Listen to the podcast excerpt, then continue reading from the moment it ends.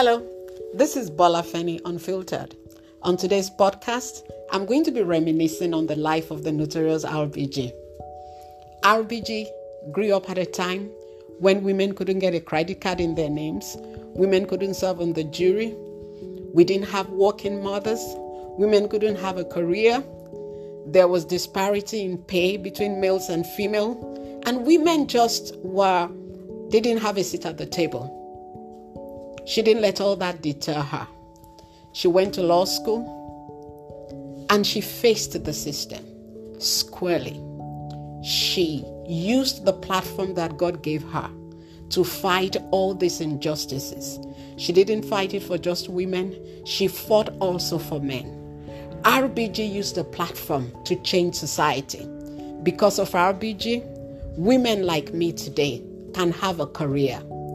There are women sitting on board of Fortune 500 companies.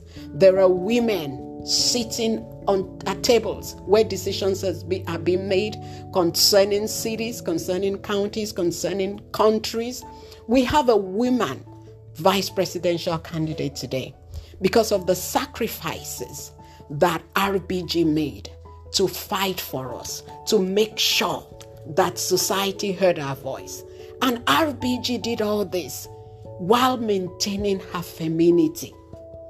She did not diss her marriage because she was fighting for civil rights. She didn't make men feel uncomfortable around her.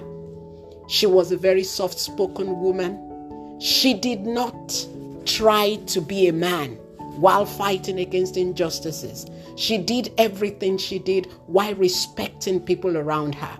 She was woman enough, confident enough to stretch her hands across the aisle and be a friend to somebody like Justice Scalia that they passionately disagreed ideology but their ideological differences did not affect their relationship rbg was smart she was appointed to the Supreme Court not just because she was a woman. Oh no, she was eminently qualified for that position.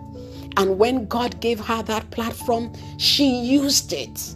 She used the power of the pen to change society. Today, I challenge you what platform do you have? And what are you doing with the platform that God has given you? What is going to be your legacy? What are you going to do for the next generation? RBG walked in the door and left the door open for people like me. What doors have God opened before you that you have walked in? Did you shut the door or you've left it open for future generations to walk in? As we remember the notorious RBG, I want us to remember that what she has done is to leave behind a challenge for us to do likewise. She has left behind a challenge for us to face the challenges of our day and fight for future generations. The notorious RBG fought. She won, she conquered. Despite her small stature, indeed, her life exemplifies the saying that good things come in small packages. RBG rest in power. Thank you, thank you, thank you.